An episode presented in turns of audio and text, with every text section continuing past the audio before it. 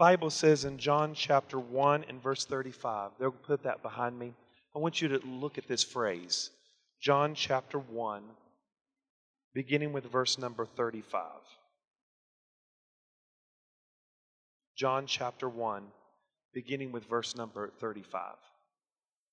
Again, the next day that John stood with two of his disciples, looking at Jesus as they walked, and said, "Behold, the Lamb of God." The two disciples heard him speak, and they followed Jesus. Then Jesus turned, seeing them, following, said to them, "What do you seek?"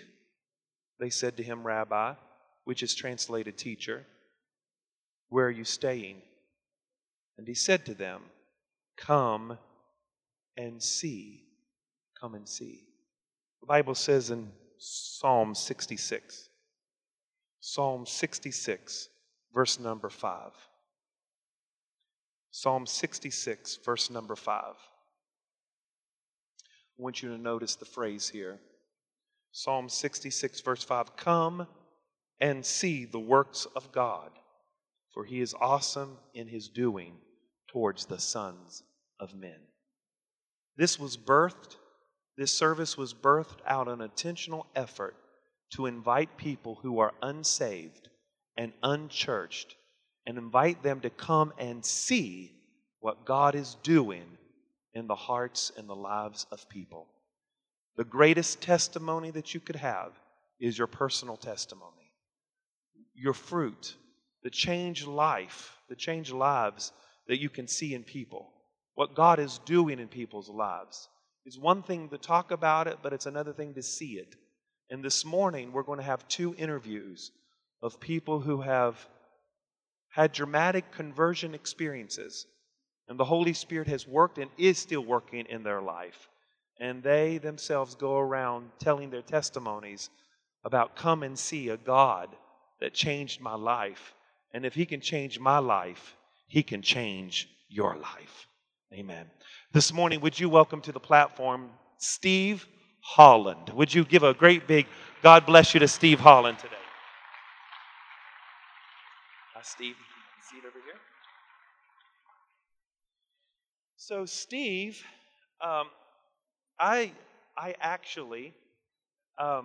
Steve, I've met you through David and Patty Yates. Is that correct? That's right.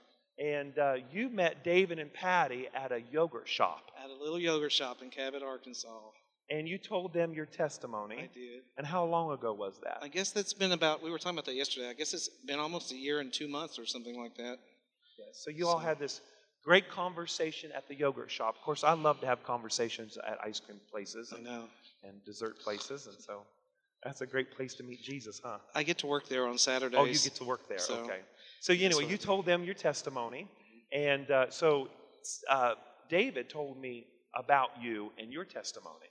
And so I knew that I was going to have this service, and so I was already looking and praying about who I can invite that has a testimony. We all have a testimony. Yeah, we do.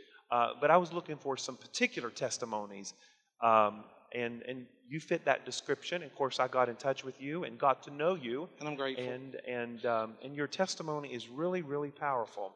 And so tell us a little bit about your upbringing, and then tell us what happened in your life and what God has done in and through you. All right. First of all, I wanted to say this. I think the best testimony anyone can have is, "I've been faithful." I think sometimes we look at people like myself and others who actually just made bad life choices, and we think, "Wow, they got an amazing testimony."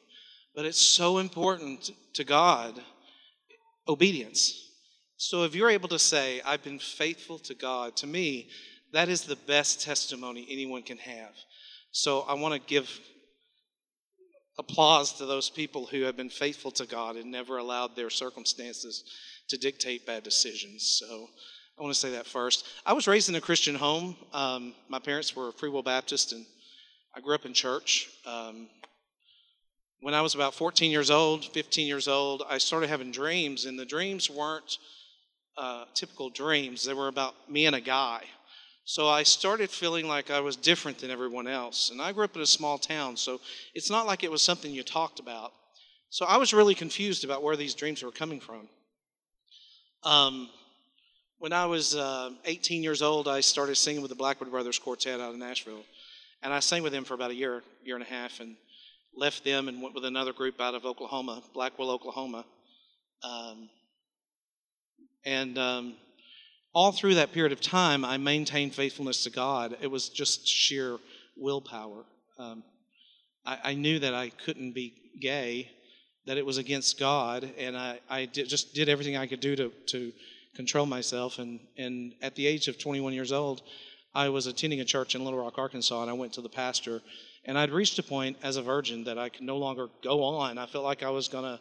There was just too much involved spiritually. And I went to a pastor and I said, I'm struggling with something. And the next week I was kicked out of everything in the church. And I became offended. And offense is very difficult. What did you tell the pastor? I just told him that I was struggling with thoughts of homosexuality. And he was a young pastor.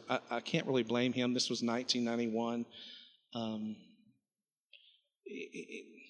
I really believe that God is raising up a group of people at a time such as this, when politically it's becoming acceptable and they're pushing that agenda. I have had the privilege over the last month and a half to 2 months of connecting with people who have gone through the process of having the surgeries to become a transsexual, who have come to a realization and a revelation of who Jesus Christ is, and they have converted back to who God created them to be. These people face circumstances beyond what we could possibly imagine because they've mutilated their bodies and they've taken hormones that have messed up their bodies. And the thing I hear out of every one of them is this: it's worth it. Knowing Jesus is worth it. And it amazes me. I'm thankful for what God is doing at a time such as this. I lived, you want me just, it's, you can't shut me up once you get me started. I lived for 20 years in homosexuality. At 21, when I became offended, I did exactly what Jesus tells us will happen. And Jesus says, if a man saves his life, he loses it. But if he loses his life for my sake and the gospel, he'll find it. Well, at 21 years old, when I became offended, I decided I was going to save my life. I was going to be who I thought I should be, not who God's Word defined me as being. And I went out into the world of homosexuality. I lived in it for 20 years. It eventually led me to a meth addiction where I used intravenous methamphetamine. And I became a cross-dressing prostitute in Denver, Colorado. In 2012, I weighed 129 pounds, and I'll let him pop that picture up there real quick in case you didn't think I was pretty. There I am, 2012, August of 2012. Is this when you was a female prostitute? Yes. And so August of 2012, this picture was taken. There was a lot going on around me spiritually. I was in a wicked neighborhood, and I was involved in the occult. A month after that picture was taken, I was in a cheap motel room in Colorado Springs, and I heard a knock at my door at 10 in the morning, and I opened the door and had a gun put in my face, and two guys came in and they beat me and left me for dead in that cheap motel room. And I remember laying there, all I could think about was living. And the guys beat me, they pulled me off the bed and they set me up and they hit me in the head with the butt of the gun. I thought they had shot me. And I was laying on the floor and they covered me up, and one guy said to the other, do you want me to shoot him in the head? And the other one said, no, he's going to die anyway, and they left. And when they left, I woke up. I called the phone. I called 911. I went to the emergency room. I was there for about 3 hours. They interrogated me for a drug deal gone bad and prostitution. And I finally signed out with no treatment, and I walked back to my motel room. On the way back, this was the weirdest thing. And this just hit me like 6 months ago. So there are still things that happened that hit me, and then I go, wow. I ran into a hot dog vendor, and he was a Jewish man. He sold kielbasas and stuff like that on the street. So I met a Jewish man who fed me, which I thought was kind of interesting now that I look back. He saw me, and he went, my gosh, what happened to you? And I said, I got mugged. I don't have any money. He said, let me give you some. He starts pulling everything out and giving me food. And I walked onto my motel room, and I got in the shower, and I stood in the shower that night. And this is 22 years into it. I hadn't really talked to my parents. my parents were very firm on their faith in God. And what they did was they said to me, we don't agree with what you're doing. We don't want to hear about it in our home. You will respect us. We love you, and you're welcome to come home anytime you want, but we will not talk about it. And Steve, obedience is better than sacrifice. That's all the advice my dad gave me for 20 years. And I didn't get that for a long time, but now I do. So I get home to the motel room, and I'm getting in the shower, and I'm washing off, and I remembered one scripture that was, greater is he that's in me than he that's in the world. So I'm washing the blood off of me, and there's blood all over the room, and I'm just thinking, God, I've messed up. My life's a mess, and I've seen things in the world that would blow your mind, but I've never seen that power in the church. And your word says, greater is he that's in me than he that's in the world. So if that's true, God, I need to see it. Well, I didn't realize that I had set in motion a promise from Jeremiah 33:3. And it's a very familiar verse. Call unto me, and I will answer you and show you great and mighty things you do not know. So here I am, completely wrecked. I call my parents. They rent me a car. I drive home. I'm going to speed this up. I drive home, and on the way out of town, I stop at a convenience store. Now, the next day, when I stepped out of the shower that night, I didn't have a black eye, I didn't have a busted lip, I didn't have a busted nose, and I kept telling people for a year, well, that couldn't have been my blood all over that hotel room because there was no scars on my face. I had a gash on my head where they hit me in the head with the butt of the gun, but that was the last thing they did. There was blood all over this room. And I kept telling people that couldn't have been my blood, it couldn't have been my blood. So I stop at a Walmart to get some water, and I parked in front of the Lawn and Garden Center, and I thought, I got to go all the way to the other end of the building. You know what I'm talking about. And I didn't want to move my car because I didn't want to have to find a place to park it. So I walked past two doors and into the third door, and as I'm walking in, I heard somebody say, that's the guy that we beat up yesterday. Not exactly those words. And I looked over, and it was the drug dealer and the two guys that held me at gunpoint. And I'm looking right at him. And I'm thinking to myself, this is crazy. And I went inside and got security. They took me back out to my car. And when we came back out, they were gone. But I had to stop at a specific Walmart at a specific time, go in a specific door where there were specific people. And it was a pattern that would be repeated throughout the next year, 2 years of my life. I just hadn't recognized it yet. So I come home horrified. I get home, and this is pick number 2. This is in October of 2012. That's what I looked like. I had started to live on my own in Conway, Arkansas, and God had started working in my heart, and what he started doing was saying, you're a child of God. I'm no longer an addict. I'm a child of God. I'm no longer a homosexual. I'm a child of God. And God started telling me, if you change your identity, you're going to change your life. And then he gave me the scripture, be not conformed to this world, but be transformed by the renewing of your mind. And I started searching these scriptures out, and as I did, the word came alive to me. I was arrested in October for shoplifting at Walmart. I went to jail. I went to NA. Went to classes every day, and they would look at and go, they would say, I'm an addict, I'm an addict, I'm an addict. And I started saying, wait a second, I don't have to be an addict. I can be a child of God. So I became homeless in April, finally reached that point.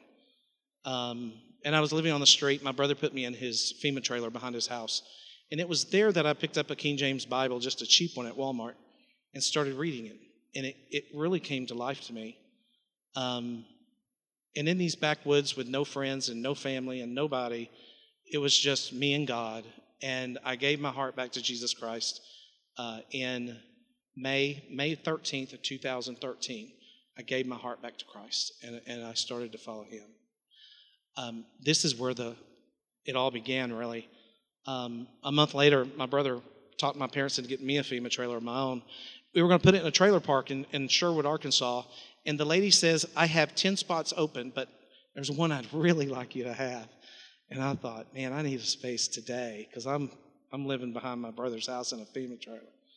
She said, well, I'd really like you to have it. So my brother said we'd look at it. I stayed with him for 3 more weeks, and we moved it into that spot. There was a lady living there that she was moving out, but I had to wait 3 weeks. Well, I waited 3 weeks, moved into this spot, and when I got moved in, to my right was a drug dealer, and to my left was a homosexual couple, and in front of me was a Pentecostal preacher, Pentecostal Church of God, and behind me was a man who did Bible studies on his porch with his wife, and they were in the Air Force. So God had my front side and my hind side, and as long as I didn't look left or right, I'd be fine. Now y'all giggle because you know this is in the Bible, but at that time, I didn't have a clue. I was clueless. I was totally clueless. So God's teaching me his word in everyday life. Call unto me, and I will answer you and show you great and mighty things you do not know. So the old man that lived across from me, the old Pentecostal preacher, was retired, and he kept inviting me to go to church with him. Well, I had started kind of going to church with the lesbian couple that lived next door to me, and I'd sit in church every Sunday in a mega church, and I would think, why do they not feel conviction, but I do? What is this? One thing I learned is that we don't convict people. The Holy Spirit draws people. So let the Holy Spirit do its work, and you be its hands, feet, and mouth. And be a servant to it and let it work through you. So this old man did not let up for a month, and I decided I would go to church with him. So I went into this was June of 2013. I went to this Pentecostal Church of God. I was horrified. I'm a Baptist kid. I have no idea about all this spinning around and shouting stuff. And I was scared. So I walk into this little country church, and I sit down on the 4th row back, because he sat on the front, and I was like, I'm not sitting on the front. So I sat 4 rows back, and when church was over, a lady came up to me, and she said, and you can pop her picture up now. This lady came up to me, and she said, hi, my name is Diane Wilcox. And I said, hi, Diane, and she said, now, I'm an old lady and don't think I'm hitting on you, but I would love to have coffee with you next week. And I said, okay. And she goes, I'm not a sweet old lady, so don't get that idea. And I'm thinking, who are you? She said, I just need to have coffee with you. Can I call you? And I said, sure. So on Tuesday of the next week, she shows up. She calls me, and I said, I'll meet you at Starbucks. And she goes, no, I'm going to come to your house. And I said, I live in a FEMA trailer. She goes, I don't care where you live. And I said, I can't win with this woman. She comes to my FEMA trailer. She sits down. I make her a cup of coffee. First thing she says to me is this: I don't want to hear anything about you. I want you to listen to me. And she laid a book on the table, and she goes, I'll tell you about that later. It's a little leather-bound journal book. And she says, I want to tell you a story about me. She said, when I was a child, I grew up, I'm straight out of Compton. She goes, I grew up in Compton, right outside of Los Angeles. Back then it was a middle-class white neighborhood. She said, my mother was a heroin addict. And she said, she ended up selling me for a 6-pack of beer and $25 to a man who took me to a cheap motel at 9 years old and shot me up with heroin. And I became his prostitute. So till I was 15 years old, he pretty much owned me. And then I got old enough that I could run away, and I ran away. She said, then I started running drugs, whatever I could do to make money. I was living on the streets and having fun, in my opinion. She said, at 23 years old, I got arrested running drugs from Tijuana back to Los Angeles. It was 1963, and they were going to put me in jail. And I was in the Los Angeles County Jail. And she said, one night, a man came into the room and said, you've been bailed out, opened the door up and told me I was free to go. I walked out into the lobby to finish the paperwork, and she said, I sat down and waited, and nobody was there that I knew. And she looks at me, and she said, do you know who David Wilkerson is? And I said, I have no idea. She said, well, I sat there for a while, and this tall, thin man in a polyester knit suit came over to me, stuck out his hand and said, Diane, and I said, yes. And he said, my name is David Wilkerson, and I want to tell you about Jesus Christ. And he led her to Christ, and he said, I want to put you in a program that I started a few years back. She said, I was too old for it, but he put me in it anyway. It's called Teen Challenge. I think most people know what that is. And she said, he taught me things about God and how to listen to God and how to pay attention to God. And he taught me to keep a prayer journal, and that's what this is right here. She said, "You're probably wondering what all this has to do with you." And I said, "Yes, ma'am." And she said, "In September of 2012, I couldn't sleep, and I was up walking the floor, and it was just heavy, and I started praying." She goes, "I finally prayed through." And she looked at me and goes, "Do you know what that is?" And I said, "No, I have no idea." She said, "You will." I said, "Okay." She said, "I prayed for about 3 hours, and finally it lifted. When it lifted, I was so at peace, and I fell asleep, and I had a dream." And that's why I have this book here today, because I wrote that dream down. She goes, "I only know the beginning and the end. I don't know what happens in between." But she said, "I saw a young man, and he was a male prostitute, but he was dressing like a woman." I had told her nothing about me. She said, "God showed me that this person was going to die and that I had been interceding for them all night. And he showed me a face. He didn't give me a name. He just showed me a face." And she said, "I realized then that I was going to pray for this person. And then he showed me a baby. And anytime God showed me a baby, he meant he was bringing me a new convert and that I would soon meet them." She said, "I spent the last 8 months praying for this person."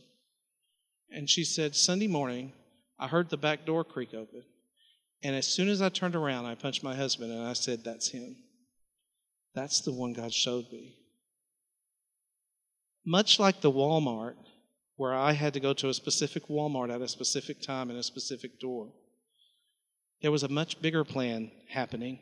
And it's still happening, and it happens in all of our lives. We just don't pay attention. That an almighty God, a creator of all things, could take the time to be intimate with us in that manner. It's amazing. I had to move from Colorado to Arkansas, get myself off drugs, get myself out of homosexuality, and I didn't get myself out of anything. God's Holy Spirit gave me the strength to overcome. Give my heart to Jesus Christ, move into a specific trailer park, not in one of the 10 spots that were open, but a specific spot across from a specific man who went to a specific church where I would meet a specific woman who had a dream about me 8 months before I ever met her. That is impossible with man, but not with God. It's awesome. Yeah. I just want to say today, I'm so grateful to be able to share this, because I think sometimes my whole view of John 3:16 has changed, because he so loved the world that he gave his only begotten Son, that whosoever believes in him will not perish but have everlasting life. But it was his love that motivated him. His love for me when I was still a sinner gave me life. And I share this in prisons, and I share this in churches, and I say the same thing every time, because it's not for everyone. The story is not for everyone, but it's for someone. And God has prepared a heart here today to receive something, even if it's just the strength to believe that the Creator of all things can be intimate with you in that way. Do you believe? Wow. Steve, I think you briefly shared with me that you got filled with the Holy Spirit. Is that correct? I did. The evidence of tongues? Yes. And how has that helped you with your struggle? There is absolutely no way I could overcome without the Holy Spirit. I didn't believe in it, so I wasn't like actively seeking it. But once again, God says, "Call unto me and I will answer you." So in October of 2013, I was filled with the Holy Ghost, and it was powerful. It was a life-changing event that gave me the strength and quickened my mortal body to overcome these things, these temptations. People always say to me, a lot of people want to argue that you're born gay. I don't argue that point, and here's why. Because Jesus talked to Nicodemus, and he said, it really doesn't matter how you're born. You must be born again.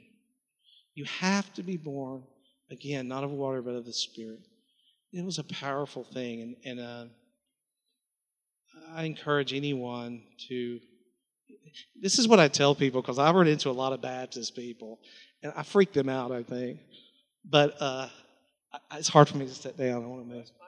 So, no, I'm good. I'll sit down. I tell them, the great thing about the Holy Spirit is he's not going to act differently with me than he does with you. We put a denominational barrier on the Holy Spirit. That's a man's box that we put him in. He's not going to act any different with me than he does with you. And so what I encourage people to do, whether you're struggling with a child who's a prodigal living away from God, or you yourself have a sin that you're too ashamed to expose to the light because of what others might say, I just encourage you to call out to the only one who matters. When David sinned in Psalms 51, he said, "Against you and you only, God, have I sinned." The important thing here is that God already knows, but he longs for you to call out to him. Call out to me, and I will answer you and show you great and mighty things you do not know. Yeah. So what advice would you give to parents who have children who are struggling with this particular sin, or maybe they're struggling with this particular sin? What would your advice be to them? That's a hard one, because I can tell you what my parents did, and I encourage parents to be very firm and stand.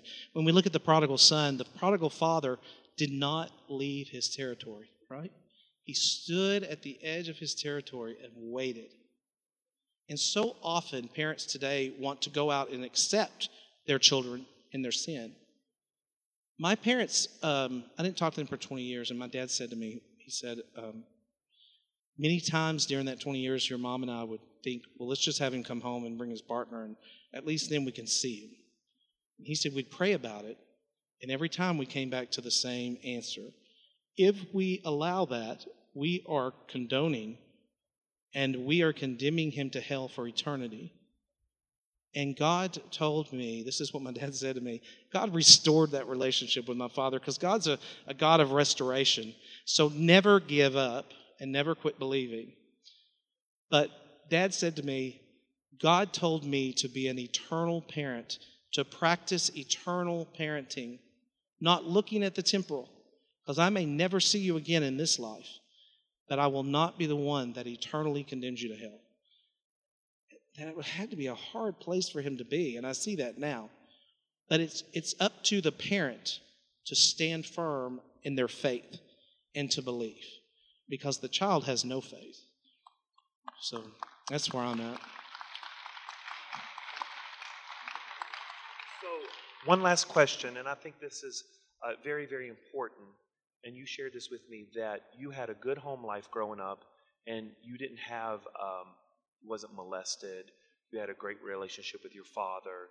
So this thing that, this homosexuality that you were struggling with, started when you were 14 or 15, but it had no bearing upon your home life or something that was done to you. Is that correct? That's correct. And I can't explain it. I believe that, like any sin, it's spiritual. I think too often we try to put a physical solution on it. And I don't know if anyone, has anybody here ever heard of Exodus International? Okay, a few people. And it was a good program when it was around. But what they focused on was behavior modification. They believed if they could change your behavior, they could change the way you think. God says, be transformed by the renewing of your mind. The Word of God is the answer. And it has to be, the Holy Spirit has to open you up to receive it. I mean, it's I can't explain it other than that. God doesn't need help reaching you, but he wants help reaching you. So, Steve, how do you feel when you look at these pictures? Your former life? I feel like it's not even me, really. I don't even connect to it. Mostly shame. I mean, there are times driving up here I would, thinking about what I was going to talk about and what God was doing, and it really makes me cringe. I'm like, can that really be who I was? But it was who I was. And outside of Jesus Christ, that's who I would be, because we're vile without God. And one of the things that we have going on right now, I think, is we're creating a group of people who are told they're valuable, valuable, valuable. You're only valuable in Jesus Christ. Your only value comes from that relationship. I tell people all the time, this is not a choice between being gay or straight. It's a choice between following Jesus Christ or not following Jesus Christ.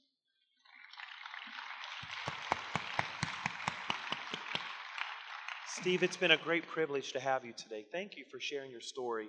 I know it's not easy just to be so vulnerable with people, but you know you're truly free when you can talk about your story. And so I appreciate you, Steve. Thank you for coming. And we appreciate you so much. Would you stand and honor Steve today and let him know how much we appreciate him? And can we give God glory for his transforming grace today? Amen. As you remain standing, our second interview is Pastor Ramon, and his beautiful family is here with us today. Would you give a great big God bless you to Pastor Ramon as he comes?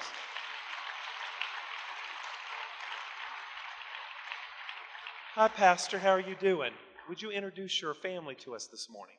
Yes, this is my beautiful family, my wife, Laura, my daughter, Belle, and my daughter, Jacqueline. Pastor Ramon, it's such an honor and a privilege to have you here today. And I've known you for a few months, Amen. 4 months. Yes, sir. And we had dinner together and had a great time of fellowship and getting to know each other, got connected, because I believe that pastors should develop a network of pastors that they can connect with, and that we connected right off. Amen. And I heard your story through, I don't know where I was. It's been a while ago, but I heard somebody telling me your story. And I was so intrigued by it that I took your name and number and got in contact with you. And, of course, met you in person, heard your story, and we've stayed in contact ever since. And, of course, you were so gracious to come and share your story with us today. And so, Pastor Ramon, you pastor a church. What's the name of your church and where is it at? The name of our church is Centro Cristiano Gran Luz. It's a Hispanic church. It's Great Light Christian Center, and we pastor a Hispanic church in an all-black neighborhood in East St. Louis. Okay. All right. And how long have you been pastoring? Going on 8 years. We planted the church. We started with a broken down building, one lady and two kids.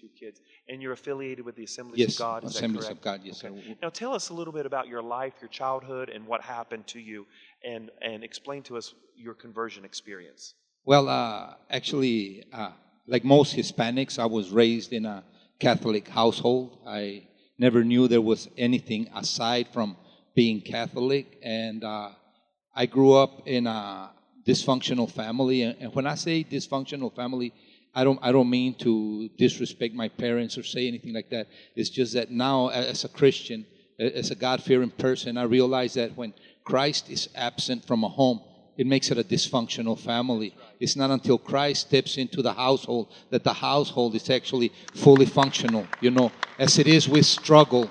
You know, and I believe that. I believe, you know, if we have issues as Christians, imagine without Christ in our household. And I was raised in a Catholic household, and you know, I'm the oldest of 4 boys. We're actually 6, 2 girls, and 4 boys, and I actually got to do whatever I wanted to do as a young kid. I was born in El Paso, Texas, but I was raised in southern New Mexico in what's the largest pecan orchard in the United States. And my dad was a very manly man, so he allowed me to fight, do whatever I had to do. By the age of 5, I could probably outcuss anybody in this church, and that's because I did it in 2 languages, so I was pretty good at cussing.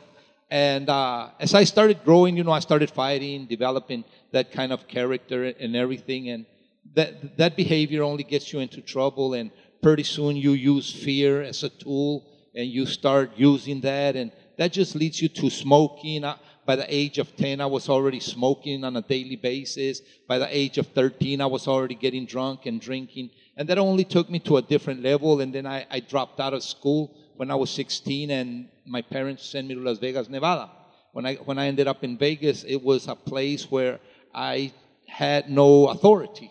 I could drink, smoke, do whatever I wanted to. So I got arrested over there for strong arm robbery as a juvenile, and then I got out. When I got out, it wasn't long after that I found myself going to one of the worst penitentiaries in the United States of America. It was a Santa Fe penitentiary. At that time, they had just came out of a riot. How old were you in this picture? Right there, right there in that picture, I was getting out on parole. I was 20 years old. I wasn't old enough to buy beer, but I had already been in the penitentiary. And now when I look back, as my brother, when you reflect back on your life, it's sad because my dad raised me till I was 16, but from there on, it was just hardcore criminals that finished raising me and teaching me. So I was a hardened person. I went into prison just smoking and drinking, and when I got out of there, I walked out of prison a heroin addict. So I got out of there, and right away, 6 months later, I was back in prison for armed robbery. That's me right there. Is that the same picture as the other? That's me going back to prison the last time. Oh, this is the last time.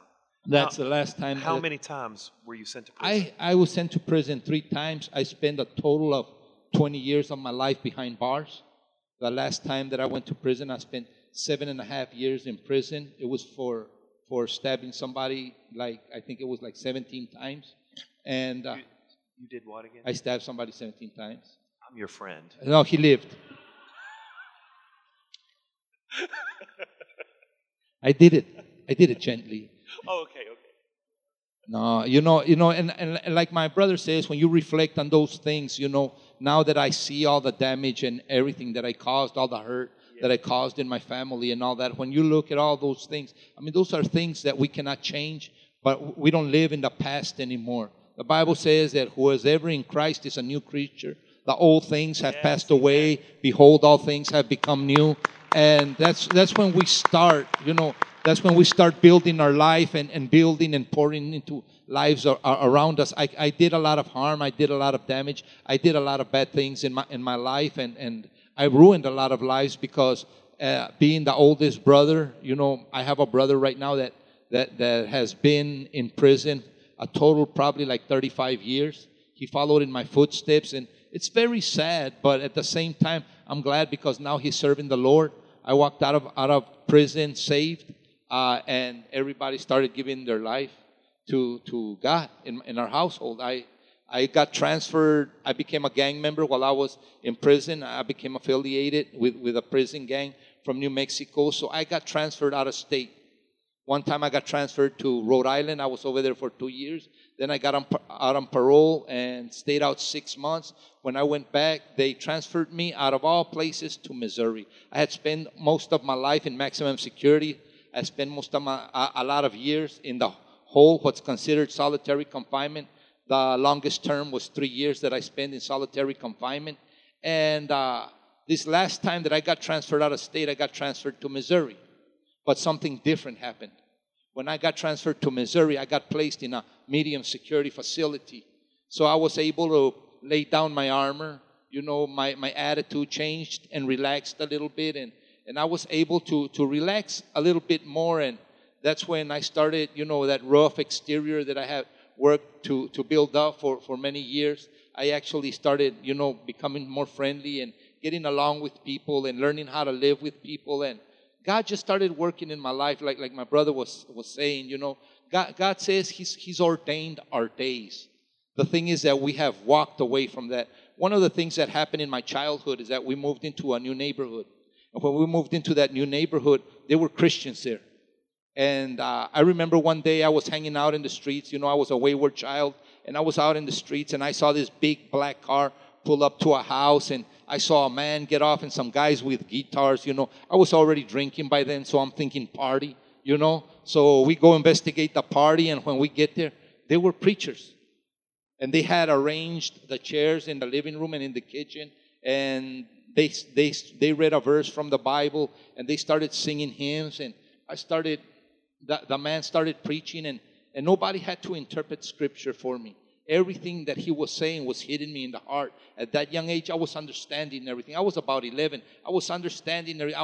I was thinking, this is from God. So I ran home, and I told my mom, hey, they're having services over there. They're having this and that, and you need to go over there, Mom. And my dad told her not to go, and when my mom asked him why, he said, because you're going to like it. So my dad somewhere had been touched by Christianity, and my wife, being the obedient Hispanic housewife, she was over there the next day. So That started our relationship. We started going to church. But I was already poisoned by the world. I already loved the world. I loved drinking. I loved smoking. I loved cussing, stealing, doing all that stuff. And but I never forgot the experiences that I had in that church. It was an Assembly of God church. It started out in a house. Later on, they built more to it. But I never forgot that. That became part of my life. As a matter of fact, from that point on, I quit calling myself Catholic, because I knew that the truth laid in the Word of God. And I accepted that. And everywhere I went, you know, they give you the little Gideon Bible in jail. And I always kept my little Gideon Bible during tough times. I read the Bible, you know, difficult moments. I read the Bible. And it was through that finally I ended up giving my heart to the Lord. I went in and out of the hole in prison here in Missouri. And one time that I went in there, I was reading a book. You know, they give you testimonials. They give you this book that this Chaplain Ray guy writes about people. And I would always read those books because there's not much to do in the hole. So you read even the toilet paper wrapping. You know, you're reading because you want to do something while you're in there. So I would get and devour those books. And I was reading this testimonial, and it wasn't the best testimony that I had ever read in my life. As a matter of fact, I used to like the testimonies about thugs, gangsters, and people like that. And this was a testimonial of a chaplain. And I'm reading it, and when I was reading it, something happened in my heart that day. You know, I felt like that seed that had been planted in my heart so many years ago that was buried under all the rubble and muck in my heart. It was like a ray of light hit it, and just something happened in my heart when I read something in that book. And my eyes teared up, and I closed the book. And I said, you know what, Jesus? I said, I know you. I know you're real. I know you exist. I cannot deny that. And everything that I've done in my life up to this point, I've done because I wanted to. Not because of the circumstances of my life, where I grew up, how I grew up. Every decision that I made myself. I remembered walking out of church at the age of about 12 and just stepping into a world of darkness. Never went back to the church. Just got lost in the world. The lower I could get, the better for me. I just got completely lost in darkness. And I remember sitting in that cell by myself and telling Jesus that that was my fault. I said, I made those decisions. I live up to them. I accept them. I do not deny them, Lord. But I'm going to tell you something, Jesus. If I die tomorrow and I go to hell tomorrow and you visit me in hell, I will tell you that you're my Lord, that you're my God, and nothing can ever change that. And after that day, I was never the same. It's like Jesus never let go of me no more.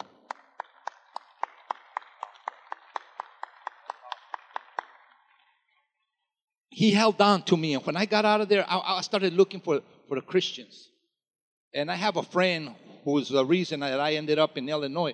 His name's Ricardo, and he became like my mentor, and he was a Christian, and he started taking me like to where they had Bible studies, and we would have Bible studies out in the yard and everything. I remember the first time that I went and sat down with a Christian.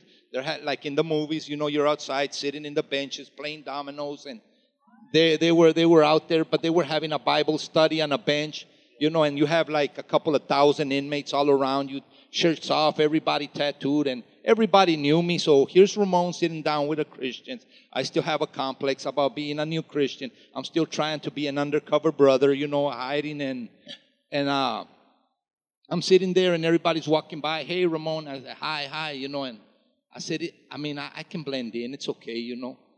Everybody knows that I'm friendly with everybody. I get along with everybody. Try to keep the peace. But Then they said something. They said, let us stand up and pray, because the yard was about to close. So we stood up to pray. And he said something that messed me up. He says, now let us hold hands. You know, and this is a prison, and, you know, you don't hold hands with guys, you know. So I was struggling at that moment. Do I hold hands? Do I walk away? What do I do? So I held hands. You know, I think it was God, you know, putting me to the test to see if I was going to walk the walk, and I was willing to be obedient to him. So I held hands, and we prayed. But then again, I remembered something from that little church that I used to go to, Josh. I used to go to this little church, and I remembered that during worship, after the message, they would open the altar. And I remember one time that I was in there, that while they were having worship, probably the last time that I went there. I was sitting in the last pew way in the back with my wife's cousin. And we were back there, and they started calling everybody to the altar, so people started getting up and walking to the altar. And when they were walking to the altar, I was checking out the girls. And I like, look at that one, look at that one, look at that one, you know. I was just being a knucklehead. And I remember feeling this presence just come over me. Like, just cover me. And I felt every hair on my body standing up. And I felt like I was glowing. And I couldn't deny it, but that was the presence of God. And I guess God knew that I was going to walk into a world of darkness, but He was saying, you're mine. No matter where you go, no matter how hard you fall, no matter how far you walk into darkness, you belong to me. Because, see, during those services, when I was a kid, when I was a young kid, that I would go to those meetings. My mom forced me to go. That's how come I have big ears. She used to drag me by the ears, and she would make me go to church, you know, when I started straying. But I remember being in those services, and the Holy Spirit would start to move. And that would captivate me. Because, again, nobody ever even prayed for me, honestly. And I remember I would be sitting in the pews. I would be seeing that. And I would see people stand up, and they would start worshiping God. And then I would see them start speaking in tongues, and the Holy Spirit touching them. And then they would start weeping. And I was a young kid, and this was impressive to me. Because to me, they were on a main line to God. This was something beautiful. You know what I'm saying? I understood what that meant. And I wanted to touch them, and I wanted to feel what they were feeling at that young age. I wanted to reach out and touch them, but I didn't dare do that. So I always had that hunger in my heart to have that communion with God. I always wanted to feel what they were feeling. I was hungry for that. And when I got saved, that's what I started looking for. I ran and I wanted to get baptized right away. I went to the chapel. I said, I need to get baptized. And they said, well, is your name on the list? I said, no, my name's not on the list. He said, well, then you can't get baptized. And I go, why not? He said, because we're not going to give you a certificate because we already have them wrote out. And then the guy that was running there, the baptism, says, do you want a certificate, Ramon, or do you just want to get baptized? I said, I just want to get wet. I said, just baptize me. So I said, I don't need a certificate. God knows that I'm doing it for Him. God knows what I want to do here. So they baptized me that day in water. And then I remembered the baptism in the Holy Spirit. So I ran into my cell and I started devouring the Bible. You know, they had this study of how to receive the baptism of the Holy Spirit. So I would run to my cell, and I studied that study for about 6 months to 9 months. We had one bathroom for downstairs and one bathroom for upstairs for the inmates. And I used to go to the upstairs bathroom and clean it all with toilet paper, put my shower shoes on the floor, and I would pray till my knees were red. I would sit there and pray and ask God to fill me with His Holy Spirit. But it didn't happen. But I would walk out of the bathroom and I had like 10 guys standing by the rail with toilet paper in their hands. We're ready to use the toilet, you know. But I continued searching, wanting to get Spirit-filled. And I remember we had those Bible studies in the yard. And I remember that one day the guy that ran the Bible studies asked us to start a Hispanic one. And when we started that Hispanic Bible study in the prison yard, I remember one day we were over there giving the class, and I would look back because I had an unsettling feeling, and I would look, and I would see him walk around the bench praying, and he was praying for everybody. By this time, I had been asking God to fill me with His Holy Spirit for about a year. And then we went back into our cells, and the next day at lunch, he says, don't move, I want to talk. It was breakfast. Don't move, I want to talk to you guys. And so we waited for him, and he sat down. He says, everybody in my table received the baptism of the Holy Spirit last night. Imagine how I felt. I'd been praying for 9 months, asking God to fill me with the Holy Spirit. And here they are getting Spirit-filled like 2 tables down from me. What happened to Ramon? What about me, Lord? You know, So I smiled, you know, the best that I could, and I congratulated everybody that got Spirit-filled. I ran to my cell. I closed the door, and I said, Lord, I'm not going to get mad. I'm not going to get mad, Lord. That's okay. You know, when the time comes, when you feel like baptizing me in your Holy Spirit, just know that I'm willing and ready, Lord. You do it, not me. I give up. I've read. I studied. I know. One time I fasted for 5 days. And after I fasted for 5 days, I was fasting to get Spirit-filled. And God told me, he said, you did the study. I go, yes, Lord. He says, well, it's a gift. You're trying to buy it through fasting. And I said, it's the hunger speaking, you know. But I felt enough conviction that I said, you know, God's right. It's true, you know. So I started eating. And the next day is when this happens, that all those people get filled. And then I go and they say, so I go back into the room and I complain to God. But I say, you know what, Lord? I'm just happy that I'm not the same person that I used to be. I'm just thankful for what you're doing in my life, you know. And I walked out, and they were sitting in the table, and here comes one of the guys that got Spirit-filled, and they say, hey, Joey, come and tell him what happened last night. And he starts giving his testimony, and I'm like, right on, brother, that's cool, right on, that's nice, you know. And then they say, well, Ramon, you're not Spirit-filled, are you? I said, not yet. I said, let us pray for you. Brother, when they laid hands on me, I was ready. I couldn't even speak in tongues. I started going like, ta, ta, ta, ta. People started diving underneath benches. They thought they were doing a drive-by. You know, I was so loud. Ta, ta, ta. I'm just playing. No. I just started going, ta, ta, ta. I said, see you later. I ran up to my cell. I closed the door, and I just started going at it, brother. And thank God he's been faithful, and I have not stopped yet. And I told God, I said, when you fill me with your Holy Spirit, Lord, if you fill me with your Holy Spirit, you baptize me with your Holy Spirit, I'll never come back to prison again. I got Spirit-filled in the year 2001. I got saved in 2000, got saved, Spirit-filled in the year 2001. I walked out of prison January of 2002, and I have not gone back to prison except to preach. I walked out, I married my beautiful wife, and, you know, and God has been good. I started doing street ministry in Juarez, Mexico, and I ministered in those streets because of the proximity of the border. So I just started ministering over there. Then God sent us over here, and we started a ministry from zero, and we're about to open a new work a few miles up the road. So God has been good. God has been faithful, and, you know, I just thank God for his mercy and his grace, and his promises are new and fresh every morning, and I just thank him for the wonderful things that he has done in our life. So, Pastor Ramon, what advice would you give, what advice and encouragement would you give people who have a similar background and may be struggling with guilt and shame over their past?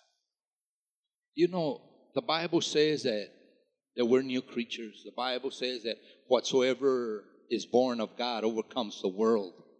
And when you realize those things, when you realize that once God steps into your life, that nothing in your past matters, and the only thing that matters is what you do from this point on in your life. And that's what we have to focus on. I speak to a lot of parents that are struggling with their kids and going through stuff with their kids, but my mother prayed for us. I remember coming home at 3 or 4 in the morning and finding my mother on her knees in her couch just praying and pleading. And I would ask her, what are you doing? And I used to get mad when I would see her doing that because I thought she was trying to play with my conscience. You know what I'm saying? And make me feel guilty. So I would be angry, you know. And now I understand what she was doing. Never underestimate the power of prayer. All you have to do is keep your children present before the throne of God. Yes. Keep asking. I remember the last time when they gave me the biggest sentence, I remember this a lot. I got sentenced and they gave me 16 years in prison, of which I did 9.5 years. But I remember standing outside by the police car right before they took me into prison after they sentenced me to 16 years. I remember my mom anointing my head with oil. And you know, I was not the type of person that lived easy in prison. I was not your house mouse in prison. I was very active in the drug scene. I was very active in fighting. I was very active in every aspect of prison life. And I'm here to tell you that I know that it's not because I'm a tough guy, but I know it's because of my mother's prayers that not once did I shed a drop of blood behind those walls. Not once. Now, you had said that you were raised Catholic. Did your mom eventually convert to... My mom was going to a Catholic, to a Christian church during that whole time. But my dad got very sick, and when my dad got very sick, the Catholics started visiting her again. And they won her over again. You know, they won her over again through hurt. There was a few hurts in her life. You know what I'm saying? A few things that happened in her life. But I honestly believe in my heart of hearts that she has more of a friendship with those people, and what really her relationship with Christ is, right, is what it needs to be. But I tell her she's a hummingbird. She's the only one I've ever seen fly backwards. Amen. Well, Pastor, it's such a privilege to have you today. And I am honored, and I am so thankful to be here, you know. And I thank you, because a lot of times I think, even us, as my brother was saying, there's no testimony than a testimony of somebody who's always served God. My wife does not know what day she got saved. Was probably like 7 when she got spirit-filled. And those are beautiful testimonies. And sometimes, like him and like me, we have to dig into the rubble of our past and share with people, because it's important. Somebody was saying that in every testimony, there's salvation. In every testimony, there's healing. In every testimony, there's something for somebody. I remember one time they asked me to go preach at a church, and I went in there, and there was nothing but older ladies in there. And I'm like, Lord, what am I doing here, you know? Thought I was going to preach to some young men and some young women that are lost in the world and everything. I said, and you bring me here to a church full of older ladies? And God told me, he says, you know, those ladies have sons that are going through the same things that you're going through. And I want them to know that I am hearing every prayer. Amen. Would you stand and honor Pastor today and let him know how much you appreciate him today? Amen. Haven't you enjoyed these testimonies?